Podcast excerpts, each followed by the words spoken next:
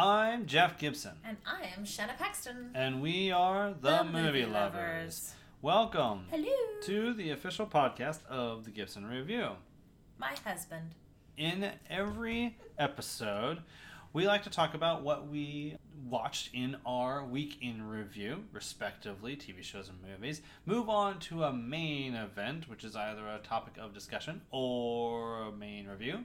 And then finish up with film faves, our favorite movies uh, about a particular topic, often marching backwards through time. Now, in this episode and possibly in the next next couple episodes, we're going to be messing a little bit with that format. So, for example, in this episode, we won't have our traditional format. It will be our 2018 roundup review, which is the first time we've ever done this. Basically, we feel we have a lot to catch up on, a lot to cram in. And since our last episode, we have been cramming a lot of movies, haven't we, Shanna? We've been working very hard, even when we were very sick. We Yeah. were cramming through things like Crazy Rich Asians and Ocean's Eight and uh, A lot of falling movies, yeah. asleep during one and having to watch it again. Yeah, so what we're going to do in this episode is we're going to go through and give reviews on several different films. I think uh, six films or so that we will be focusing on, and uh, even before that, I will talk about some, a, a couple movies that I've seen on my own. Shanna will be talking about a movie she's seen on her own. Then we'll jump into our full reviews of, of movies. We'll probably spend about 10 minutes each talking about a series of films, trying to cram in. And we still have uh, several films to see at this point by the time we record our next episode, which is our end of year episode. We still have to see Aquaman, If Beale Street Could Talk, The Favorite, Vice, Destroyer, on the basis of sex. We have a lot to cram in. Some things haven't been released. Some things are just now opening to our area. So, yeah, we- we've been we've been working hard here. So here we go. Let's jump in and get started. I have a couple movies to talk about. First, the first one is called Searching. This is a film starring John Cho, which a lot of people know from the Harold and Kumar movies and, and several other films. The description of this film is after his 16 year old daughter goes missing, a desperate father breaks into her laptop to look for clues to find her. Now, that sounds somewhat conventional and rote, but this film is anything but conventional and rote. As a matter of fact, it is shot entirely, and the story is entirely told through screens, be it laptop screens or, or otherwise. I think I think maybe we jumped to like a cell phone screen at one point or something, but it's all told through computer screens, and it is incredibly creative. It is a, an- a riveting, intense story with a couple different twists in it. It is more than what you expect it to be, and it's also not what you expect it to be. It's one of the most underseen, uh, overlooked films, and it's kind of a shame. It is a really solid, exciting film to watch. So uh, d- check it out. It's by this new director named Aneesh uh, Chaganty. He came up with this whole concept. He pitched it to a company as a short film, and the company was like, "Actually, we want to make this a full feature, and uh, would you and, and have you direct it and everything? Uh, are you interested?" He's like, "Uh, yeah." so ended up getting John Cho, who originally said no to the project. It was very much outside his comfort zone. Debra Messing of Will and Grace also stars in it as a detective. Uh, it is a very good film. I highly recommend it. it it's not going to make my top 10 or anything this year, but it is definitely a worthwhile thriller. That film is called Searching. Next, I saw a film called The Rider. Now, this is a Western drama. The plot is after suffering a near fatal head injury, a young cowboy undertakes a search for a new identity and what it means to be a man in the heartland of America. This film is by director Chloe Zhao and written by Chloe Zhao. It stars Brady Jandreau, Mooney, his father Tim Jandreau, and I believe his sister Lily Jandreau. Yes, among others. You're not going to recognize any of these names because these are non actors. As a matter of fact, this film is notable for the fact that it is basically about a cowboy, more or less, a rodeo guy, who actually suffered an injury. And it's about like 60% accurate to his actual experience. And so it actually stars his family, it stars his friends in it. And that's one of the things that's really notable about the movie. Uh, and also how kind of naturalist and and real it all feels. And critics have been going crazy over this film, but I tell you what, this film did not do it for me. I get, I get what it's doing, and the strength of the film is what it's trying to do. But unfortunately, I just found the storytelling very unengaging, very uninteresting uh, these people who are in this film, these are not people who you will see launched into major careers in acting. They're not terrible actors or anything like that. I'm not saying that, but they're just they, they're they're very they're real people, and and I just did not find their screen presence, especially the lead, who is has every second of the, of the frame basically, engaging or interesting enough. His name is Brady.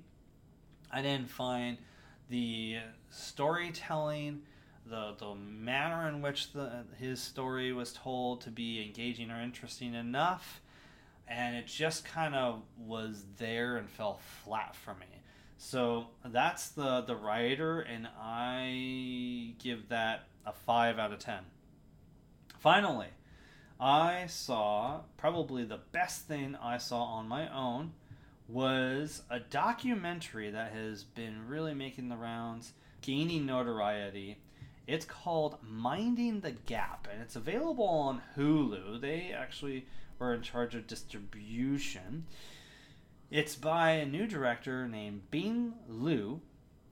And here's the description of this Three young men bond together to escape volatile families in their Rust Belt hometown. As they face adult responsibilities, unexpected revelations threaten their decade long friendship.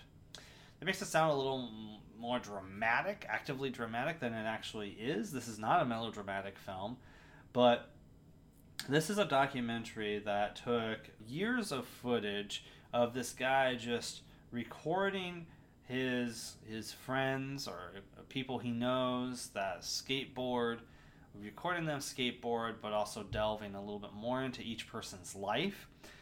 Uh, this film, you may have seen me make a statement on the uh, the Gibson Review Facebook page, make a mini review of this.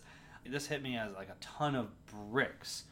In this one film, we touch on race, we touch on class issues, we touch on the relationships between being parents and children and how those relationships affect us as adults and our relationships with our children. Uh, it touches on domestic abuse. It touches on uh, how women are treated, and, and it just so much is packed in to this what 90 minute movie. It is extraordinary film and is so well edited too. I loved Minding the Gap. It is fighting right now for the number one spot of uh, best uh, film of the year on my list. I highly recommend it. It's so easy to, to find and get access to. If you have a Hulu account, that's all you need. And it doesn't take much of your time, but it's well worth it. That is Minding the Gap, and I highly recommend you seek it out. I give it an 8 out of 10. All right, Shanna, from what I understand, you also got to see a movie on your own. Why don't you tell us a little bit about that? Yes, I got to watch the psychological thriller based on a particular event that people are aware of that happened in 1892. It is a movie called Lizzie. and it's about the murdering of Lizzie Borden's parents. Uh, she was accused of doing it, and I guess the general census is that she did it, but she was not convicted of the murder, and that's not a spoiler because this is true events and Mhm. guys it happened just before the 1900s started. So, if you are not caught up, that is not my problem. Now, this starred Kristen Stewart and Chloe Sevigny and Fiona Shaw.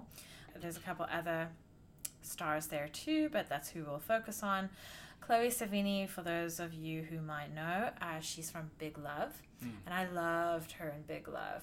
And I, honestly, I thought that was all she did. I, I haven't seen her in a lot. Uh, she's been uh, acting for years before Big Mm. Love, even. She was in the film starring Hilary Swank called Boys Don't Cry. She was Mm. in If These Walls Could Talk. She's been in a lot of things. The Brown Bunny, lots of lots of stuff. Okay, so things that I just haven't been exposed to, other Mhm. than I know her from Big Love. Anyway, this is uh, a very interesting movie. Uh, the way that they've put it together. I kind of knew a little bit about this film. There is a TV show on Netflix ab- about Lizzie Borden, and it stars Christina Ricci, hmm who was actually in a Lizzie Borden film a few years before. Oh, weird. Okay. Yeah, it's very interesting.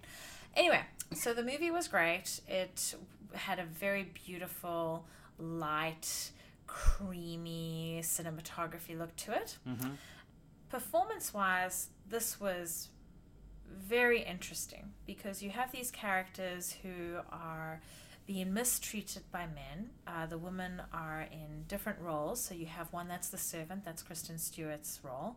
Okay. And then you have Chloe, who is the daughter of said male figure that She's treats Lizzie. women like shit. Yeah, she's Lizzie. Sorry. Okay.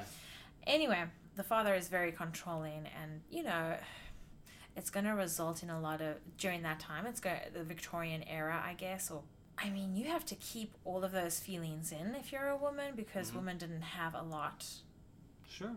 a lot of access to uh, rights, a lot of access to property, etc. So they had to rely on men, which meant if men men had control over them, and if men decided they, you know, didn't want to deal with that particular woman in any capacity, whether it was the daughter, servant, wife, they could get rid of them, Hmm. and it would, you know, it would be very easy to do that. So I completely understand if she did kill her parents. I understand. I understand why. So it was just, it was a very interesting build up and you know you didn't want to watch this film with me because you were worried about if it was going to be too like Axie. yeah it wasn't as bad as i thought it was going to be So it does show the murder. yeah It- I- my understanding is to clarify, the movie's not about the murder. It's about events and uh, and a relationship that leads to the murder. Correct? yes Okay, but it does feature the murder. yes Okay. so no your kids cannot watch this in case you were wondering I don't know if it's the kind of material that would really interest most kids either. I'm just playing around i'm just weird today i spent my day with the 12 year old so my humor has gone down a few decades so I do recommend this film if you're a murder history fan.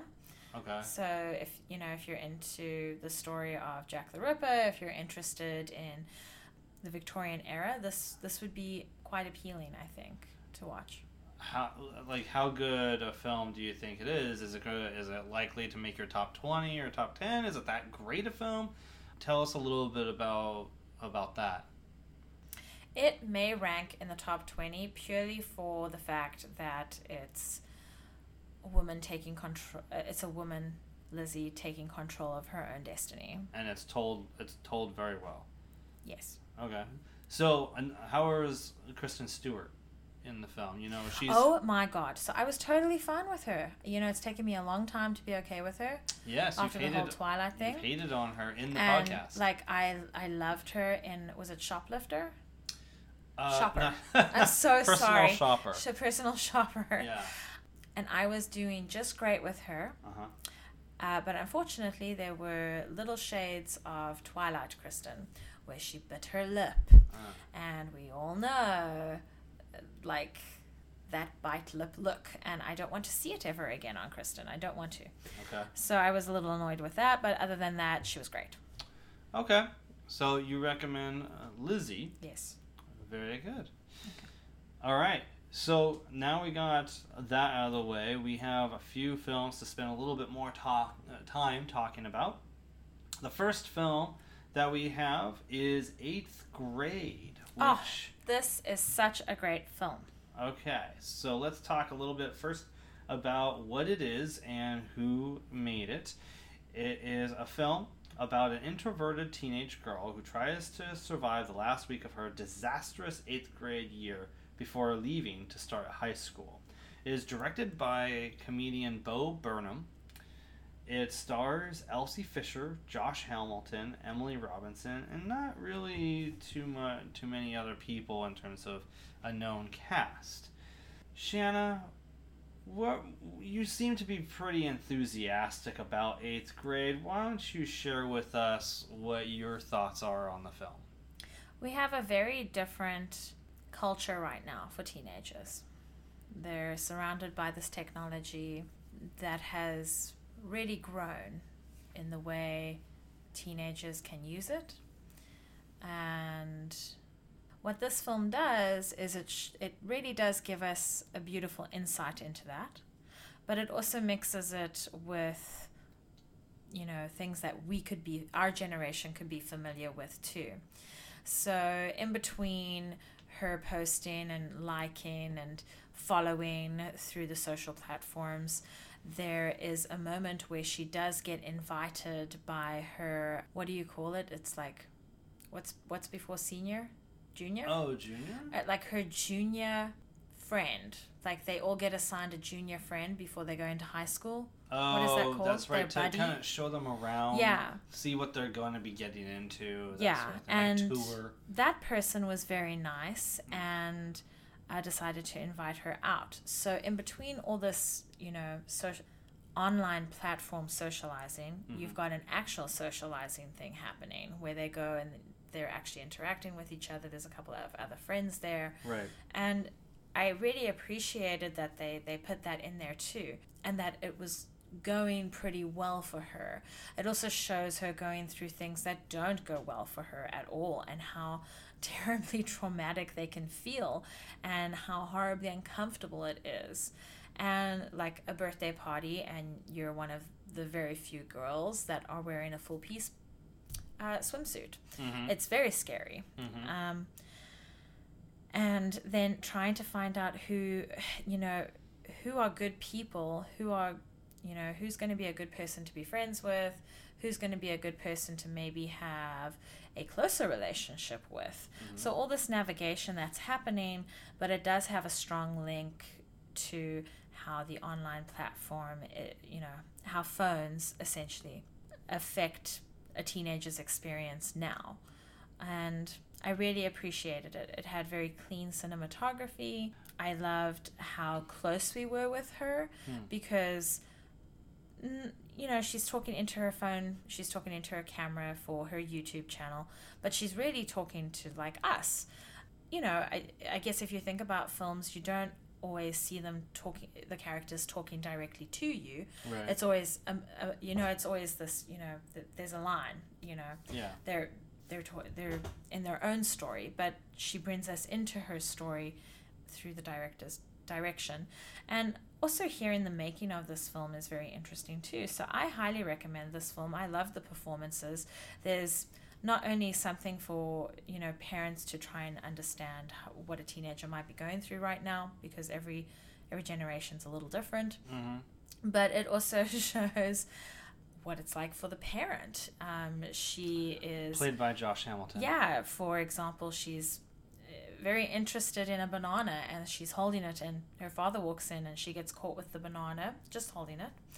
And he says, I thought you hated bananas. And Right, she right. gets this, you know, he's. He's just really confused. He just Yeah. doesn't understand it. He's trying to understand, and he's being very empathetic and uh, very sensitive towards her because Yeah. she is, a you know, an exposed nerve. Yeah. As- He's not being confrontational at all. oh, that poor guy! And she basically ends up throwing the banana at him. Yeah. This poor parent. I just want to scoop him up and tell him everything's okay. I'm not worried about her because I know she's she has to go through her own thing. Hmm. But I want to scoop up the parent and say, it's okay, it's going to be okay. so that I really enjoyed the film for those reasons. Did you have anything you wanted to add? Well, uh, I'll- I'll share my thoughts on the film, if I may. I I am a little more. I like the fine. Uh, You I liked like- it fine. I like the film, but I'm a little more lukewarm on it than you, and and perhaps the rest of the world. I, I noticed this is another film that got a lot of attention and praise by critics and film circles. I think everything you said about the movie is is accurate. I agree with all those things. Josh Hamilton in particular, who plays a, supporting role as the father, very often he's given a very baffled look, uh, wondering what the hell just happened. But you know, there's a lot of there's a couple really good, strong, touching scenes too between father and daughter, particularly in the second half of the film, if I remember correctly, that really kind of sell it. I think what's interesting about this character, this main character, is you know she she I don't know if you mentioned it, but she has a YouTube channel Yes, I and she's did. always giving these tips on this YouTube channel about how to be a better person, how to be a more confident person, or what have you. And and by the way, this is a channel that hardly anybody watches, but she puts it out there, and it's interesting because I think each each segment of her on her channel will either be followed by or preceded by her basically going against what she's talking about. So, Or rather, not able to follow go her to advice. the level to commit to that. It, yeah, it, it's interesting because she is someone who clearly lacks confidence and lacks self esteem. She wants to be connected with all these people online, but she doesn't have actually any actual friends herself. Mm-hmm. you know and i think that that disconnect between reality and social media reality is an, a very interesting aspect of the film a very interesting thing that the film explores about this age group. And, and let's be also very clear this is a very specific experience that the film is talking about. We are talking about a, a teenage white girl right? So this is not a very necessarily a universal experience it's a very specific experience but it's still i think an experience that a lot of people can relate to or connect with or it might help them understand better who what's going on in their own household you know in some ways and sometimes maybe even terrify them about what may be going on in their household you know because of you know the constant screen time but I wasn't a myself. I wasn't able to connect so much with the main character, and it maybe it's because I'm not able to. I'm not supposed to. I'm not someone who was this character at some point, you know. Uh, But not being able to connect with her in, in some way or find my way necessarily into connecting with her, sometimes actually being irritated by her in the first act of the film, it did leave me liking the film a little less than you, but I totally understand. I, I understand and get your admiration of the film. For me, it's a seven out of ten. Uh, how about for you? Oh, I would say eight out of ten, possibly eight and a half. I'm figuring it out. Well, let's go with eight and a half. It's a happy time today. Shanna's eight and a half. Uh, forget Fellini's eight and a half. Uh, so that is eighth grade by Bo Burnham, and that is, I believe, available now on the rental and streaming uh, market. Next, Crazy Rich Asians. This is a film that we really wanted to catch up with, I think, in late summer when it first came out. Yes, August.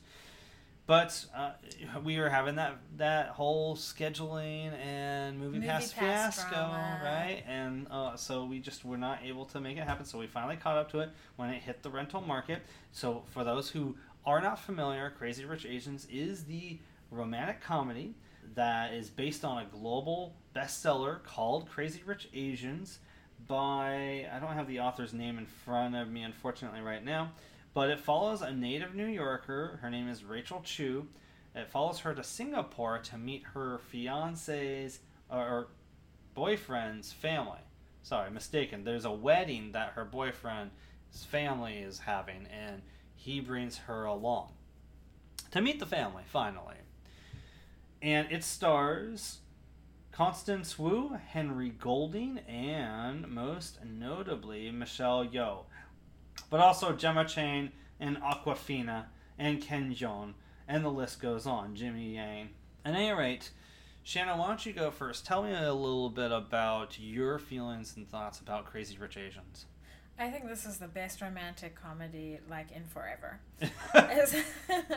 in a very long time. It's so flawless. It's so there's elegance in it. There's down to earth. There's craziness to it. There's you know, there's triumphs, there's challenges and not with her boyfriend. It's all around everyone that's around her boyfriend Yeah. and you know, the family in particular. And that's really important. Sometimes you have to go through a freaking wall of crazy and you have to grow and exercise that brave muscle and stand up for, you know, stand up and hold your head high and have honor, essentially. Mm. And that's what she does. I think she's a fantastic character. I think they all are. I did a family shoot just the other day, and one of the kids uh, said optimal angles, and I think it was hilarious because it was a family of three kids, you know, with their two parents. So I, I just thought it was really hilarious. But that's a quote from the movie, to yes. be clear. Um, Yeah. So it's already like, I mean, and these are kids. Mhm. This is like a, a 16 year old, 14 year old, and 11 year old, and they all cracked up about it. So Mhm. they've all seen the movie, and I thought that that was very interesting Mhm. that it, it can be a family movie. Mhm. You know, there's nothing too too bizarre to well maybe one or two bizarre moments but you've got to have a little crazy. Sometimes there's got to be one or two elements that go over kids heads. So i really love this. I would give this a 9 out of 10 i Yeah. thought the performances were great the colors were rich the cinematography was fantastic of course. I just i just i really like this film. Yeah. we've needed one like this for a very long time. Well, in more ways than one, right? Because first of all, not only is it uh, uh, first truly fresh, non-formulaic, fa- uh, entertaining and fun rom-com in years, but it is also the first all-Asian cast Hollywood-produced film in 20 years. so since the joy luck club right? Correct. Yeah. To be clear, it's the Joy Luck Club. Uh, for those uh, movie trivia nerds out there, that was the last one. Uh, that was an all Asian cast. That alone, like, let's not really uh, trivialize the importance of this film for an entire community of audience, right? And it was thankfully wildly successful, and I think it's deservedly so. I am 100% with you. This is a very entertaining, very fun, uh, very energetic, very well written and well acted, and smart romantic comedy.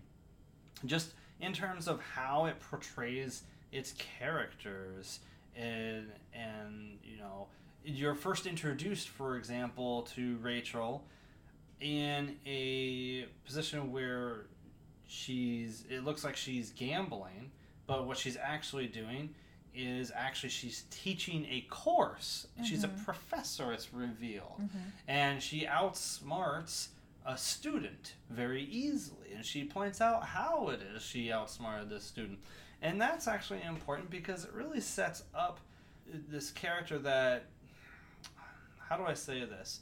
I think there's certain assumptions that are made or, or created about asian characters female or male independently when you see them in film and this film immediately subverts all of that and, and normalizes Asian characters as actual real people who don't necessarily have an accent.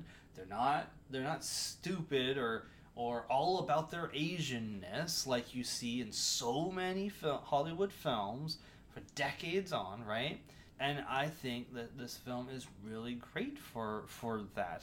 As a matter of fact, like I've never seen Fresh Off the Boat until like a few days ago, and apparently like Rachel uh, Constance Wu is from Fresh Off the Boat, and I was actually ended up being disappointed seeing her. Well, maybe I just referred the wrong episode to you. no, no, no, I saw I've seen the first four or five episodes. Okay. What I'm trying to say is, I was actually disappointed hearing her putting on such a thick accent after seeing her in this movie, you know, being so completely different, right?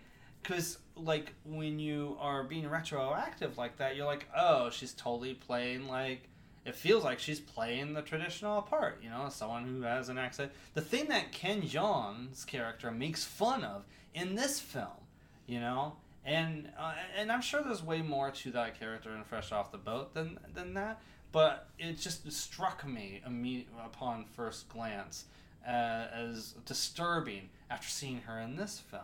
Um, and she is such a great character in this film. I really enjoy her. Um, Well, let's not forget that in that show, Mhm. she isn't first generation American. it's Her true. children are. yeah, that's so true. just to clarify that, and then I just wanted to add to what you were saying. It's it, it's a very interesting look at not being Asian enough in Crazy Rich Asians, Now, and yeah, that's that was interesting. Very that was very interesting too. Thank you for raising that point because that's a really good point. This thing is not a very it's not a broad comedy in the in the in the normal sense. It actually has nuance to it. It actually speaks to the nuances of these different cultures. You know, just because you are of Asian heritage, apparently it doesn't mean that you are necessarily um, embraced by like Asians. You know, if you are Asian American, there is actually a, just a difference between being Asian American and actually Asian from Asia, right? Uh, in this case, Singapore. And that is something that is very well illustrated and discussed by the Michelle Yeoh character. And it's something you do not see ever depicted in film, at least in any film. And I've seen both foreign films and uh, domestic. I've never seen that depicted before. And I thought that was really interesting insight to, to learn. So there's a lot of things, I guess what we're getting at is there's a lot of things to really love and appreciate about this movie that you do not see, have not seen, uh, in rom coms or otherwise. Yes, and upon second viewing, you know, you fell asleep the first time because you know you were sick. Um, right, had nothing to do with the yeah. movie. I was awake for both viewings, and we watched it twice in one day, and there were things that I didn't pick up on the first time, and so Mm. the second time watching it, I did. Yeah. So this is definitely a movie that you know you need to go out and buy. This is a movie you need to support because they are turning all three books into films. Uh, because they've gotten actual support. Now, this is a really perfect example of people voting with their wallets, right? And as such, It shows the power of support, right? right, as such, things are being greenlit. And I'm sure this will create ripple effects where we'll see more films with Asian leads and such. Um, also, really quick note Awkwafina, hilarious and awesome Oh my god, she's in this amazing. movie. Love her They all movie. are, but Yeah. jeez, Yeah. her lines are fantastic. Yeah, she is a little bit of the comic best friend trope that you see in rom coms. But, But she isn't tropey. She wears it. She wears it well, regardless. So that's crazy, crazy rich Asians. I give it an eight out of ten.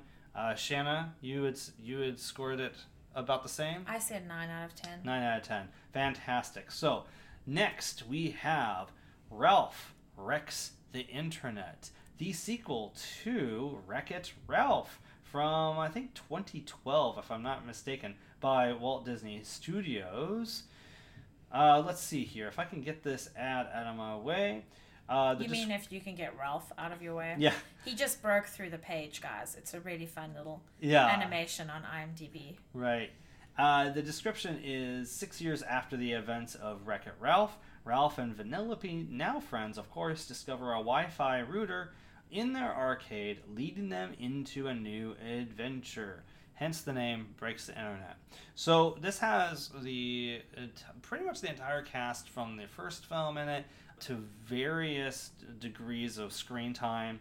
but principally, of course, John C. Reilly and Sarah Silverman, with new cast members Such uh, as Gal Gadot. yes, exactly. That was exciting. Yes, and Taraji P. Henson as well. And interestingly enough, Alfred Molina and Ed O'Neill.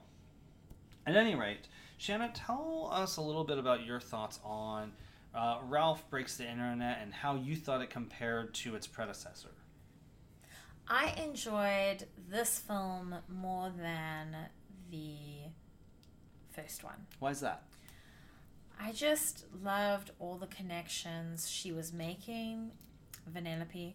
I loved everything she was doing. I loved that she was breaking away, trying to define her herself, trying to be who she wanted to be. It wasn't just about being in a game and trying to win a race, which is it's important, but it's rather simple, right? And in this one, I feel like it was more complicated because she knew she was un, you know, she wasn't fulfilled.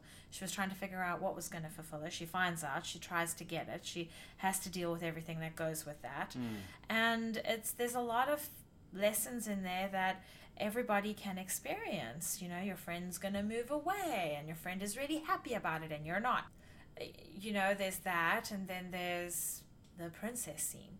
And that was very exciting. Mhm. And it was just so lovely to see all the Disney princesses being real people, essentially. Not as the development of princesses through the years has gone, uh, we have got stronger princesses, and it's it's not such a bad thing. It's not such a, you know, you're not going to be just one dimension anymore if you're a Mm. princess, and in the Disney world. I totally recommend this film, especially if you've seen the first one. You should see the first one so that you can better understand how they moved this story along. They Yeah. developed it further. It wasn't like. I think it's almost be- a better sequel than Incredibles 2 is Oh, I agree. in the way that it's dealt with in that regard. Mm. I so I recommend it. I will share something really funny and cute. I went to the Disney store to, you know, it's Christmas, and I saw the Wreck It Ralph merchandise, and there is a princess set.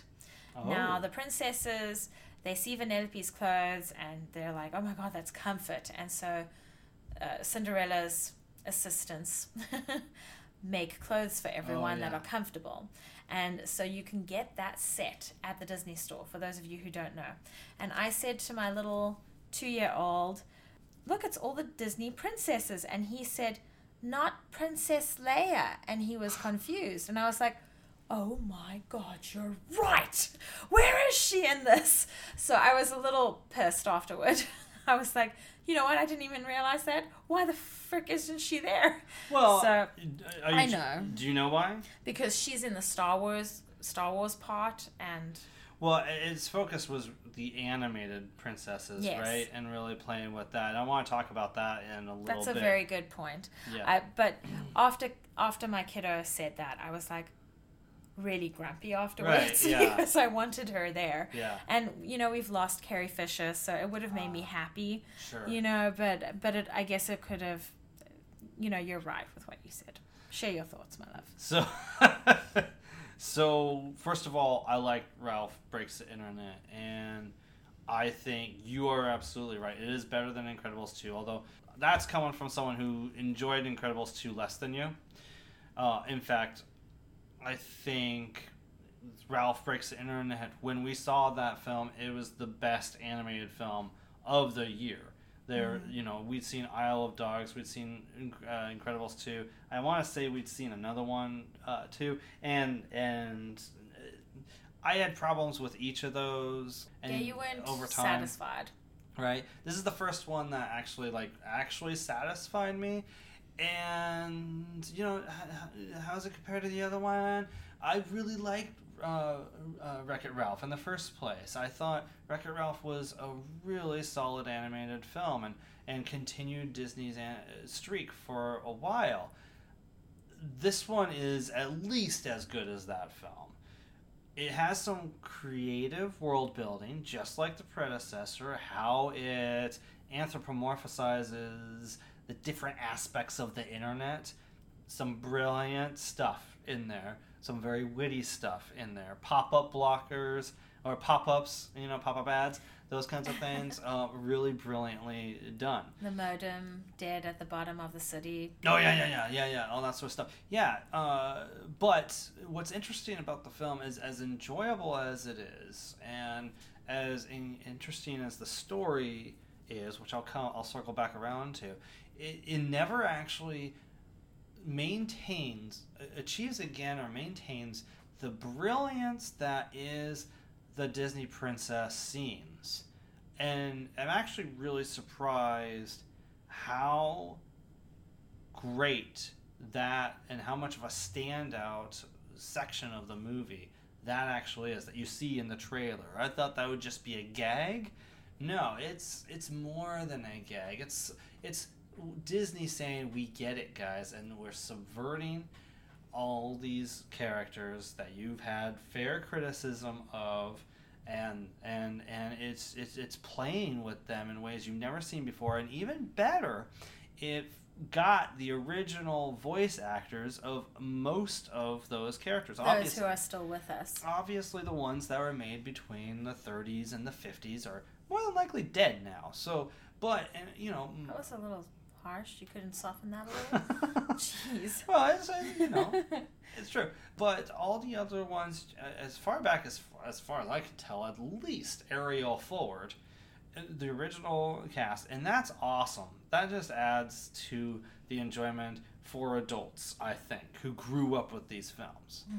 So, but the movie never like it, that. That's the apex of the film's brilliance.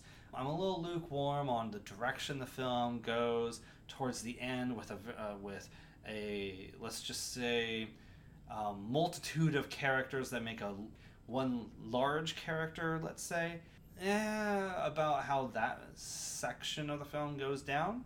Oh, I thought you liked the that they kind of visualized the concept of what is it called when I think you don't love me? oh, uh, What is it called? pain. Um, No, no. Pathetic. Um, no. I'm- wow, I'm you're going in the joking. wrong direction. what is it called? It's like doubt. What is it? Uh, Insecurity. there we go. Insecurities. So okay, so let's get that. That circles back to the story. What I think is interesting about the story too is that yet on the surface it is about friendships and letting go and letting your friend realizing that you know you could be two completely different people but also be really tight or really close friends. I think that also can extend as a metaphor to parenthood and your child because and partially because there's a you know first of all on the surface a very physical difference between Ralph and Vanellope. One is very childlike, one is very large and adult-like, right? But and also but the dynamic that that that occurs between them is very father-daughtery like and so I really appreciated what the themes of the story what the what the metaphor of the story is that's working towards. Uh, so that actually adds some strength to the film. I, I really I really did enjoy and, and like Ralph Breaks the Internet probably more than I expected to. I don't know if I loved it, but I really did like it a lot. And you know I, I don't mean to be repetitive with this score, but I I would give it let's a seven out of ten. Yeah, probably a seven out of ten. I wouldn't say it's a classic, but it is a really solid animated film, the best one that this year has served so far. We'll talk more in a couple minutes about the animated genre. Do you have more to say, or shall we move on to the next one? We can move on to the next one. Is All it right. Widows? I guess it is now. it wasn't going to be, but it is now. So, Widows is set in contemporary Chicago amid a time of turmoil. Four women with nothing in common except a debt left behind by their dead husbands, criminal activities, thank you, husbands, take fate into their own hands and conspire to forge a future on their own terms. Would you like to speak about who it stars? Well, the question is who Quite a cast. who doesn't star in the film? Hmm. So you have the film. First of all, it's directed by Steve McQueen, who is most famous for Twelve Years a Slave. I think that's the last film he's made, so it's been a while. But it starts off with like Liam Neeson and Jon Bernthal and a couple other people. But the principal cast is Viola Davis and Michelle Rodriguez and Elizabeth Debicki and Car- uh, Carrie Coon's in it too, but also Colin Farrell and Robert Duvall are all in it. Really impressive uh, cast that really elevates the material. So you want to hear my thoughts on it? Is that yeah, what you're why waiting don't, for? Okay. why don't you tell me what you thought for a change? Uh, so okay, and I admit I was naughty. I didn't take notes. Oh, it is also worth noting that the script was written, co-written by Steve McQueen and Gillian Flynn. Gillian Flynn of Gone Girl fame, and unfortunately, I think didn't she also write The Girl on the Train? That film with Emily Blunt. I don't know, but she's also, you know, of the HBO show Sharp Objects. Oh yeah, yeah, yeah, yeah. Uh, okay. That's the more recent one. Sure, sure. So you generally a fan of her. She has Mhm. a very she has an edge to her. She has a great voice. twist here and there. And I know that this is actually an adaptation of an old BBC series from the 80s. The BBC. So this isn't original material necessarily that the two of them concocted. Just to be clear of that, in case you you're not not familiar. But I think this film has a lot of meat on its bones. While I do not think it is typical Steve McQueen work, this is definitely not 12 Years a Slave caliber. Granted, completely different material. I think this has a lot to chew on. It's talking a lot about male female dynamics. It's talking about a lot about women's place in the world, um, in our society. There's a lot that's specific to the Chicago atmosphere, most notably, and, and you probably heard people talk about this in particular. There is a, a scene where a camera stays fixed outside a car and, and actually demonstrates how how much disparity there is within just a couple blocks of, of class uh, situations in this city and you just know that that wasn't all set design that's act you know they they took an actual neighborhood you know and and drove They around it. attached an actual car rig, yeah. Which is no small feat, by the way. I just want you guys to know. That's such a mission. so i think this is there's a little bit more to this being a heist film.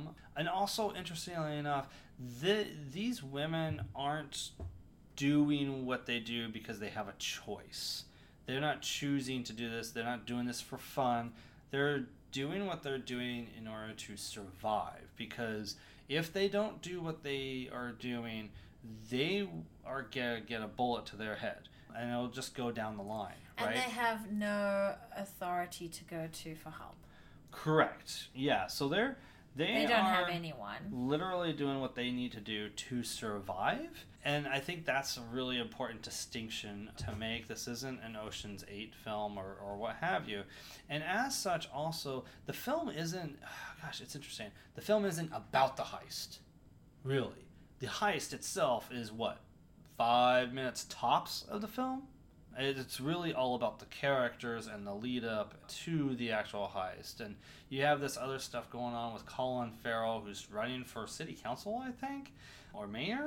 Mayor, I mayor. Believe. and his father is a long established politician in the city too. He's like old form of corruption there's a lot of Political corruption. yeah there's a lot of interesting stuff going on there that is kind of tangential to what's going on with the main women cast i don't know i don't love the film i think it's a very interesting film i think it's a very good film and I think more people probably should have seen this film. I was surprised it wasn't a bigger hit. I think it's important to watch this film because there are so many examples of how people mess with each other's lives. You've got one side messing with the other side and it's it's not A versus B. You've got all these little in-betweens and intricacies happening. It's not just one bad guy. There are several bad guys. Is it protagonists? Protagonists, antagonists, yeah. Uh, yeah, so it's it's really very interesting. You get to see how these women's lives, sure, you get to see how these women's lives are affected by the dead husbands. Yeah. And then you get to see how each woman's life is further affected by this co- this kind of ripple effect of what the husbands did when they were alive to them Right, right. you know and that is very important it's not just about the dead husband did what he could uh, to provide Mhm. and messed up and now there's an issue no the, these men were screwing their wives over way before they died in different ways and it's very interesting yeah, You've that's, also that's true for each one, isn't it? Now beyond that I think about beyond it. yeah. that, you've got other women in the film that are also being not treated very nicely by Mm. men. Mm. You've got a woman who is the caregiver to Colin Firth's father, who's an asshole. Farrell. Uh, sorry, totally wrong, Colin. Yeah. Sorry, you know, and, and he's just a complete dick to her, and you get to see how that's going to work out for him later. Mhm. And you also see Colin is married to a woman and he doesn't want that political career and he's having a little tantrum about it. And Actually, I confirmed it is a little did? ambiguous whether or not they're actually a couple or, or she actually works for him. I was listening to another discussion and they weren't able to tell either. I feel like they are a couple Hmm. because I feel like it is something that would, you know, the what he was sharing with her in the car ride, his little meltdown tantrum of how he doesn't have control of his life and everybody else is controlling my life for me. And it definitely feels like a relationship. Hmm. relationship relationship. Hmm. intimate one. Because she's kind of kind of going along for the ride. She's kind of like the well i will support you however i can but i want this position. I want this power this presence of being the mayor's wife or the mayor's girlfriend or whatever it is She never actually says that. no, but I really get a strong sense that that's what it was. If you Mm. watch shows like Scandal and you see how the dynamics are with, you know, first wife over there, it really feels very similar. You know, going back to my point, you get to see how her life is kind of. I definitely get the sense that that is what she wants out of this relationship. And it feels like maybe that's going to get threatened. And so she is actually saying, pull it together and Right. stop being a baby and Right. all that yeah, jazz. Yeah. But th- those wives, they didn't have a chance to do that. And so when their husbands leave, they have a chance to take things into their own hands. And even when they are taking things into their own hands, there are other men trying to take it away from them. So there's this Mm. constant battle between female and male, Yeah. which is very interesting to me. Yeah, I think it's definitely something that is worth dissection and discussion upon upon viewing the film. The only other thing I will say about the film, which is I think uh, one of its weaknesses, the film is missing chemistry uh, among the among the women, among the char- the performances. There is a distance among all all of these people who are working together and it could be more enjoyable than it than it is, and I think it, it kind of affects like to an extent how much how much you get invested in the team. That's one one of very little issue I take with the film. Do you have any final thoughts about the film, Widows? I do agree there is a lack of chemistry, especially if you compare it to Ocean's 8. Mm. More, yeah. We'll come back to Ocean's Eight later. But I also feel like it's a different film. Yes, I, I know is. that we that we as viewers crave chemistry between characters, Mm-hmm. but I also feel like it was interesting to kind of explore the dynamic that could happen where a bunch of women come together and get shit done and they, they don't necessarily have chemistry on their first heist Yeah. or their first few months of knowing each other. And that's important to view too. We don't know. Maybe maybe Well- things get better down the line, maybe they don't. And that's kind of how it is. Well, we do know. I won't spoil, but we do know. We do know. Oh, I'll, I'll- that's where I'll leave it. But your point is taken, and fair enough. Okay. Um, at any rate, I give Widows uh, seven out of ten. How about you? I feel like I need to give it an 8 out of 10 because it's an important work on uh, dynamics with women versus women and women versus men. Fair enough. All right, so we have just a couple more movies. The next one is Roma, which is the film you've probably heard a lot about. It's by Alfonso Cuaron, who is known, of course, for directing such films as Harry Potter and the Prisoner of Azkaban, My favorite one. E, Tu Mama Tambien, uh, Children of Men, Gravity. Well, he came back with a very personal film that is essentially a tribute to and roughly, loosely about uh, a woman who helped raise him in his adolescence.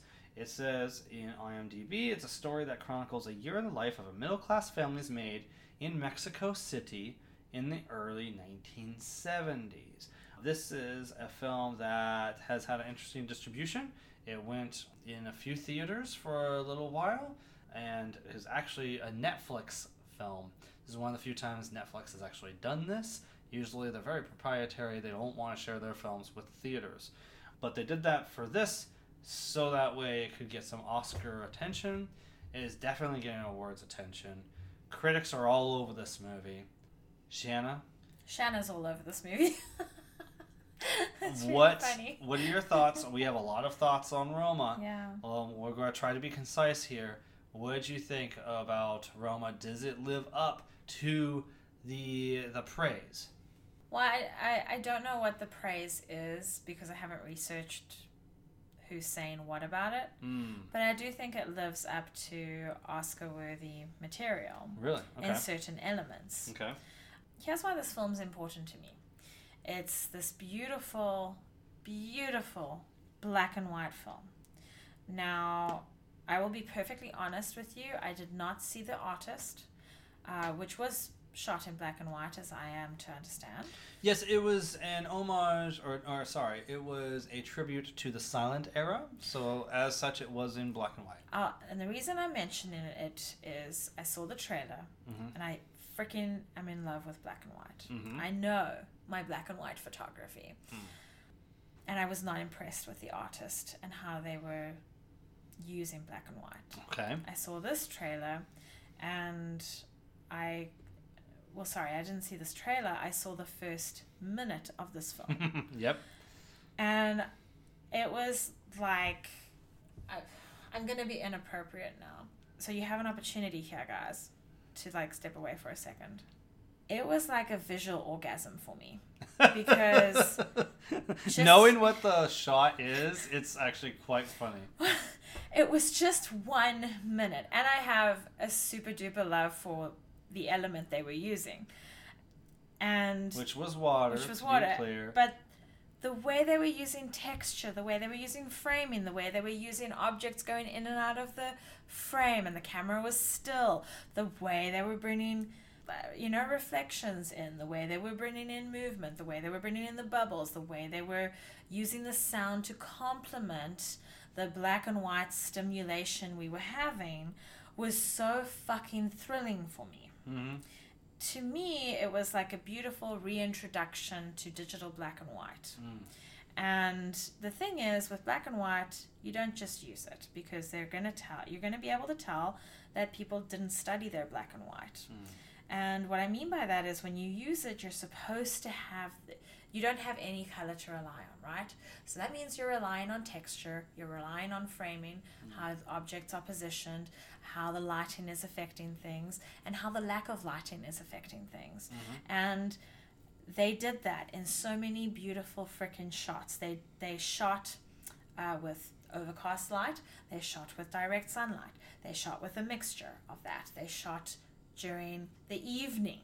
Mhm. Uh, they Yep. shot with fire for fuck's sakes. Yep, They the shot evening, with yep. that. Yeah, they shot with um, very harsh sunlight in the camera. You Mhm. know, that they explored all of it. If I had a school and I was teaching students about black and white photography principles, I would take this film and I would make them study the shit out of it because that's what you can get exposed to in this film.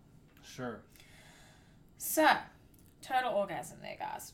So beyond the, te- I feel like the technical needs recognition. I feel Mhm. like the tech, And most people are. Yep. yeah, the technical mm-hmm. side of things. I hope that it gets every kind of nomination it can possibly get. Okay. Of course, there, it won't be special effects or visual effects. No, no, it's But yeah, it's and- not that kind of movie. Yeah. it's so lovely. Yeah. So I, what I also enjoyed about this film, you know, was was the story. There's Okay. a lot to relate to here. you know, IMDb describes it as the character as a maid. Well, I, I, I guess that I have to relook at the definition of maid. I see her more as a superwoman. She's she's a She, she seems like a nanny, really.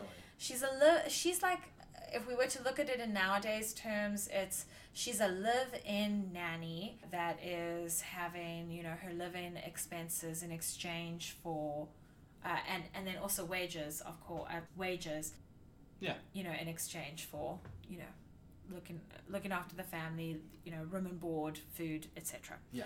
so she's kind of in a way being hosted but not not not necessarily hmm she is with that family six days out of the week, long ass hours. You're not only cooking, you're not only cleaning, you're looking after the children, you're doing their well being, you're loving them. That It's a very difficult job. Yeah. Especially when it isn't your family to look after. Sure. So, what they did was they chose a really great, they created a really great character for Mm. that. Very compassionate, very loving, very calm. Not all of us are like that. So, I really enjoyed watching that Mhm. because I feel like it does need to get depicted. There was also this beautiful contrasting and comparing of two women, two different circumstances, two different careers, two different lifestyles. So I'm referring to the main character and then her boss. Oh yes, the mother of the family. They're both going through something very difficult with men. And Of course. It's both very different, but it's also very much the same. They Mm. both have to navigate their ways through it. And because they're two different people, they're both dealing with it in two different ways. And that's very interesting. There are lots of beautiful everyday things that are happening in this film that are, you know, amplified in their beauty with the technicality in which they are shot. hmm There are also things that don't get talked about that do happen to people that don't get depicted in films very often. In Right. fact, I don't know any other film that depicts what this film depicts, hmm but it does it in a very beautiful way. Hmm. And it's important that films depict such things because when you depict something that's difficult for people to talk about, it's going to allow people that have experienced that to come forward and share their experience, and then it's a domino effect. And then it brings everyone together. I, you know, you could say that it normalizes it, which is good, but I think the most important thing is the power of film can bring people together. And that's well, the what- empathy machines, you know, Yeah. uh, it can help people understand and have empathy for others that Mhm. are completely different than them or ha- going through uh, tragic or rough experiences in their life. And I feel like because of what that what this film does with that, I feel that gives another layer of importance to it. Hmm. And I feel like film is going in that direction now where we're like, okay, this doesn't get talked about. It exists in the world. We're going to do a film about it. And that's important. Okay. So I give this film a 9 out of 10. Wow. Okay. So let me first talk about what I liked about the movie. Because there was things that you didn't. Um, I'll try to be I'll try to be concise and brief about about this because we do have one more movie to talk about. Everything you said about the technical aspects, you probably articulated better than I could. The only th- uh, it's 100% agree. The cinematography in this is stunning, and from what I understand, one thing that we were not able to appreciate because of our particular setup is the sound design Mm. is apparently uh, quite brilliant. If we were to have the uh, surround sound set up, we would be able to really get this incredible ambient sound uh, in a lot of these scenes that you spoke to that really are, are quite something. So, all of that's really cool. There's some really brilliantly well staged sequences that it, it's stuff that harkens back to the days of the epics where they're having to stage a whole bunch of people having their own things going on in the distance and in the foreground be it people doing a training physical training of some kind people doing shooting out of a cannon uh, shooting themselves out of a cannon. There's like a the, lot of choreography. the timing of, of sequences, especially considering a lot of the times the camera is not a dynamic. It's not dynamic. It is staying fixed and panning, if anything. A lot of that, I totally get it. Very, very impressive on a technical level, on a direction level. Awesome, cool. This film, uh, because of how Cuarón directs the camera, it reminds me of uh, films by like Ozu. You know, the Japanese film, uh, the, the film director, the Japanese director who made such films as Tokyo Story, where he actually just kept the camera fixed and actors would come in and out of the frame and, and act in the frame. And it's very much like a portrait of a family like you know the way it was directed. And if the camera moved at all it was extremely purposeful. Roma is not that extreme in its in its uh, camera work but it, it is very reminiscent of that and i find it interesting now all that said Here we go, folks. uh, this film does also remind me of some Italian neo-realist films where it's all about real people and their uh, just living their real lives and you know i've seen films like umberto d and bicycle thieves and all sorts of and french new wave films too. And i found those movies while i struggle with that era and that era, that that kind of film i struggle with those sometimes. I found them more interesting and more engaging than this story. I feel that Roma is a technically marvelous film that is weighed down by narr- a, a dull, uninteresting chore of a narrative. I almost fell asleep twice while watching this film, which is important to note. It's not because I was tired or anything like that. I just was so unengaged with it. I rarely ever have this issue with a film, but that's to the degree of how uninterested I was in what I was seeing happening to me. And what ha- was I was seeing happening to me is so bare bones. There really isn't a whole lot to this plot or story. I didn't find the the characters or the acting to be engaging to really draw me in. I didn't find the story to be engaging or interesting. There are sequences that are interesting, but mostly because of how they're directed, mostly because of how they're shot. The story was lacking so much for me, and I know this is a point of debate. I've heard uh, people in film circles discuss this, but I also kind of lean towards the argument that the main character is a passive character, and that thus makes it harder for me to connect and be engaged with this character. Uh, this is this is a film that I am greatly in the minority on. It's rare for me to to not be and share the same um, appreciation for a film that is so clearly in the best picture of the year discussion and so widely admired. If you're not familiar with film critic Armond White, Google him. But he is not a guy that I like to be in the same company of. And unfortunately, with this film, I am in the same company with Armond White. Probably for different reasons, but I, I, I just was very disappointed by Roma. It is the most difficult film experience I have had this year.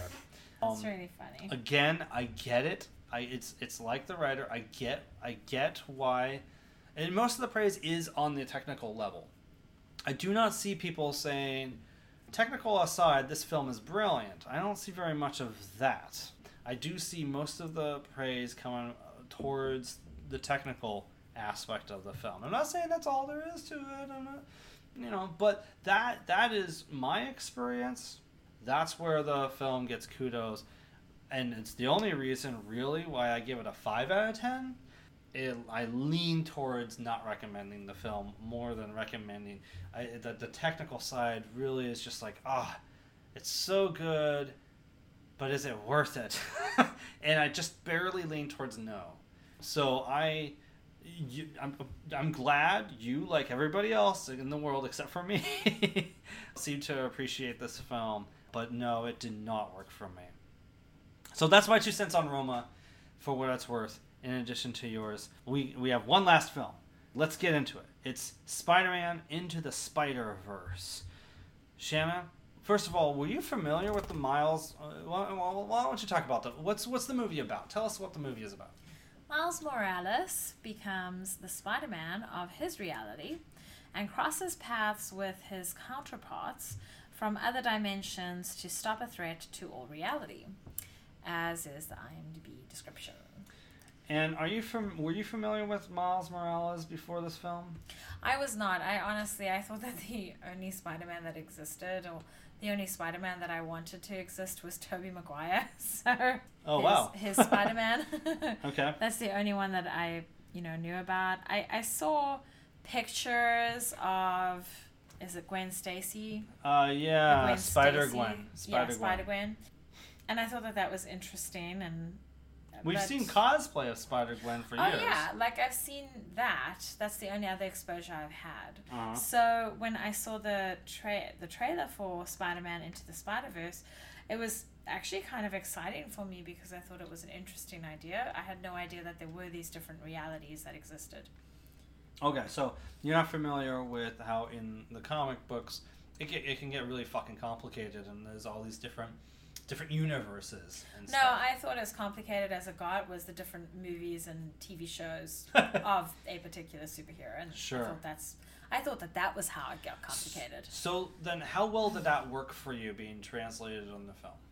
Oh, well, you know, I'm a big fan of time travel, but I'm also a big fan of alternate realities. Mhm. So, alternate realities coming to one space was a very interesting concept for me. Uh huh. And I guess doing it with Spider Man works. Mhm. I feel like maybe if they did it with a, a different superhero, it might not have worked. Like, Iron Man would have pissed me off, you know. Well, and, would and I just don't be know. an ego fest. Yeah, and uh, well, I'm not an encyclopedia of Marvel necessarily, though I have my familiarity with it. I'm not sure that that what is the case for Spider-Man is necessarily the case for Iron Man or some other heroes that you know, in the sense that there's uh multiple different versions of them in different dimensions. when I feel like the character of Spider Man, it can work, you know, because generally the character that becomes Spider Man is a, a really good soul. hmm So it's Faced with tragedy, because you got to have a sprinkling Right. of that.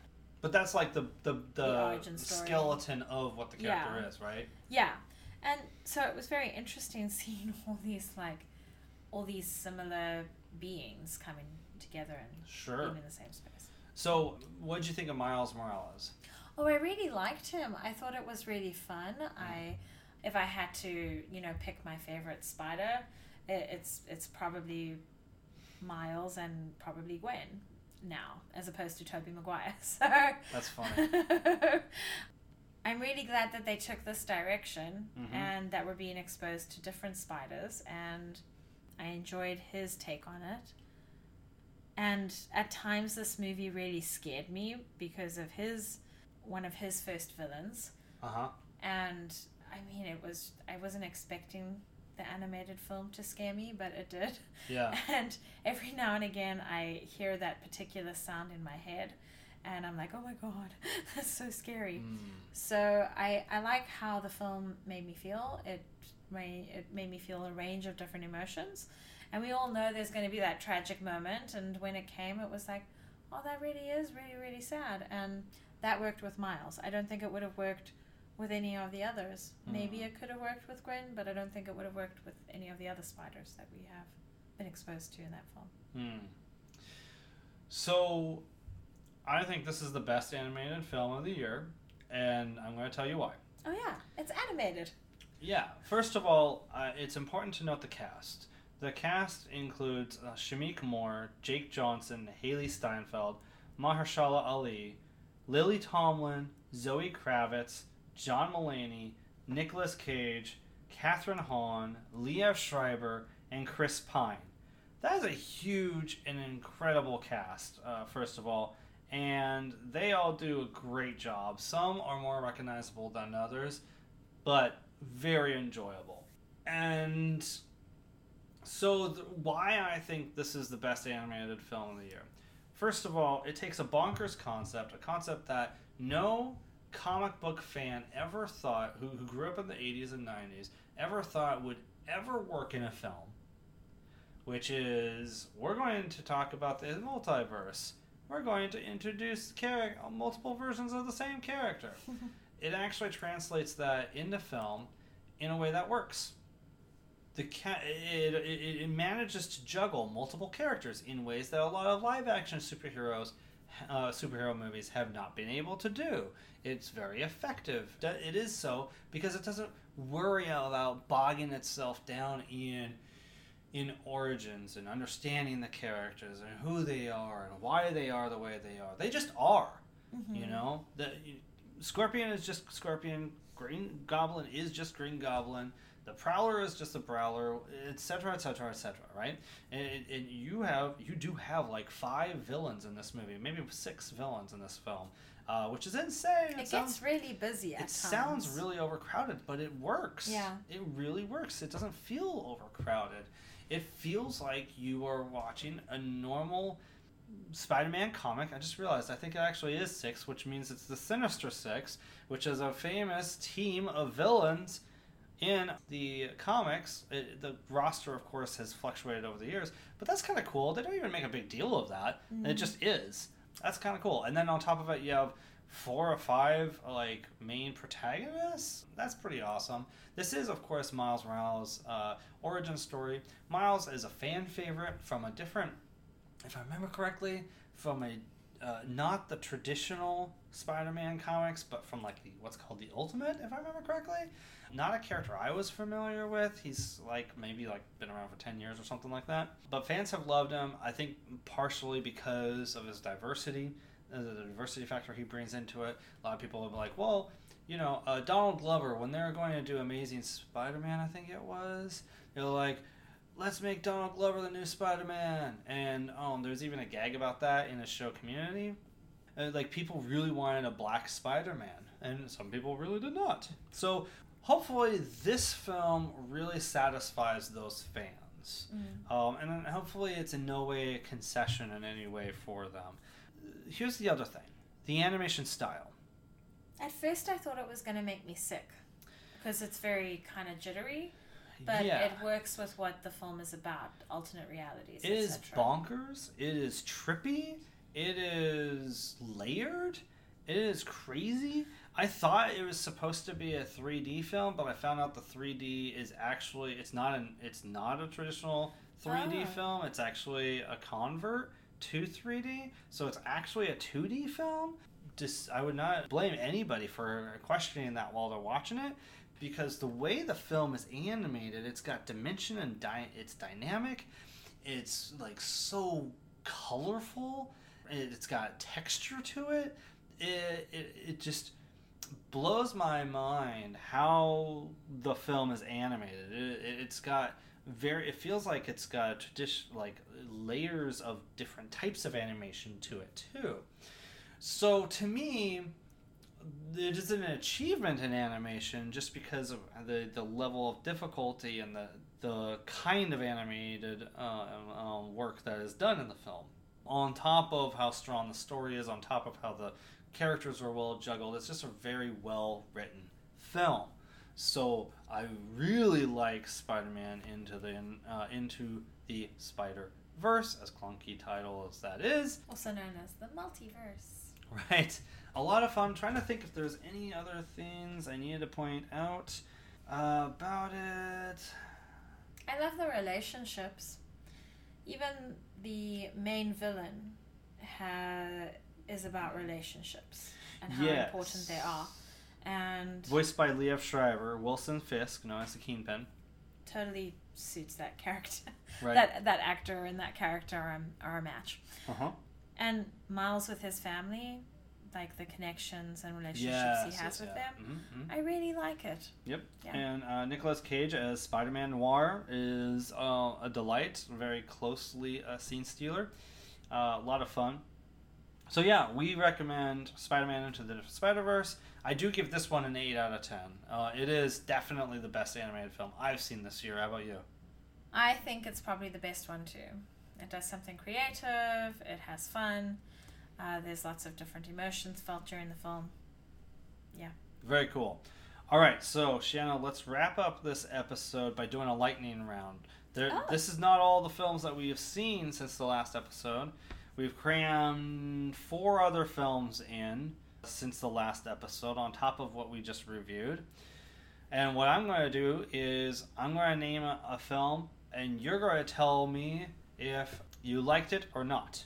Okay. Like it, don't like it, and I will return. I'll volley back, and then name and go on to the next this movie. is our first time Ready? we're doing this. Oh yeah, we've never done anything like yeah, this episode this before. This is exciting. so here we go. You ready?